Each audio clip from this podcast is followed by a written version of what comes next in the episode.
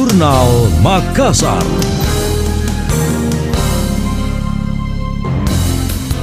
Saya Emil Faris dalam Jurnal Makassar. Rangkaian perayaan Hari Ulang Tahun Kota Makassar ke-414 tahun diisi juga dengan beragam kegiatan menarik. Usai perayaan puncak di Anjungan Pantai Losari, rombongan tamu dari unsur Forkopimda berkumpul di Lorong Bamba Puang. Mereka hadir untuk menikmati segelas kopi dengan kue khas Makassar yakni taripang. Hal itu menandai pula aksi serentak di ribuan lorong. Dilanjutkan peresmian contoh lorong wisata di tempat yang sama. Ditandai penekanan tombol oleh Wali Kota Makassar Dani Pumanto. Dani menjelaskan lorong wisata merupakan penyempurnaan konsep pada lorong. Sebelumnya dihadirkan program Lorong Garden dan Badan Usaha Lorong. Wali Kota berharap program tersebut dapat berjalan dengan lancar dan mendapat dukungan dari masyarakat. Targetnya UMKM di lorong bisa bangkit dan memulihkan ekonomi di Makassar sesuai dengan program yang terangkum dalam Makassar Recover. Begitu banyak kopi di Makassar, tapi kita membuat sebuah tradisi minum kopi yang berbeda. Kalau biasanya minum kopi seperti ini, maka saya minta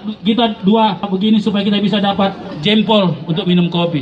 Dan hari ini kita satukan semua kopi itu di lorong-lorong.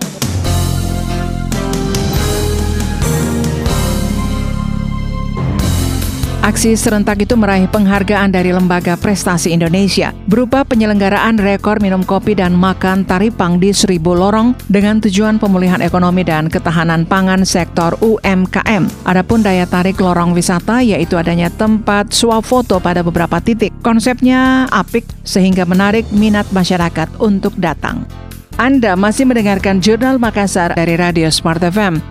Pemerintah Kota Makassar memastikan bakal terus mempromosikan sektor kuliner tradisional. Setelah taripang yang diperkenalkan saat perayaan Hari Ulang Tahun ke-414 Makassar, jajanan Baruasa kini menjadi sasaran lantaran dianggap bernilai ekonomi tinggi. Wali Kota Dani Pemanto menjelaskan kue Baruasa diketahui memiliki ciri khas bentuk, yaitu bundal, lonjong, dan warna coklat. Rasanya nikmat dan bisa diadu dengan makanan kelas premium yang berharga ratusan ribu rupiah. Ada baruasa. Kami lagi akan ekspor baruasa. Baruasa ini adalah sebuah kue yang bisa mengalahkan makarun. Makarun itu kue termahal.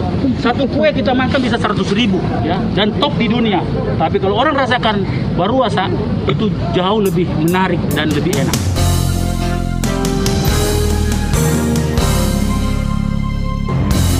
Lebih lanjut, Wali Kota Dani Pemanto mengaku berusaha menggerakkan roda perekonomian yang terdampak pandemi COVID-19. Caranya melalui fasilitasi pemasaran beragam kue tradisional. Langkah lain dengan menghadirkan inovasi baru agar masyarakat dapat berkeliling kota Makassar secara gratis. Program itu dinamai COMO atau Komuter Metro Roda, menggunakan mobil listrik dengan rute dari lorong ke lorong. Nantinya penumpang bakal diarahkan untuk membeli beragam produk hasil UMKM.